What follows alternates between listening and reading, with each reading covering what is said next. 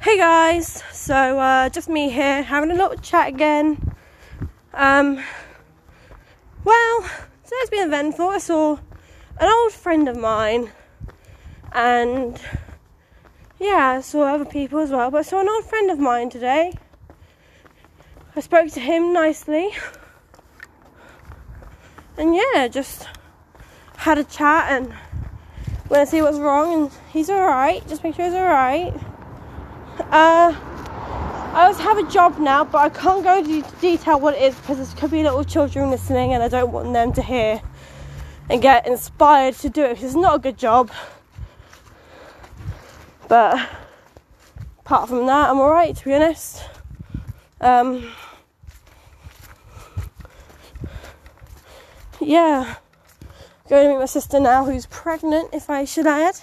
So I'm soon to be an auntie to little Alfie. Breathing heavily, so I ran home.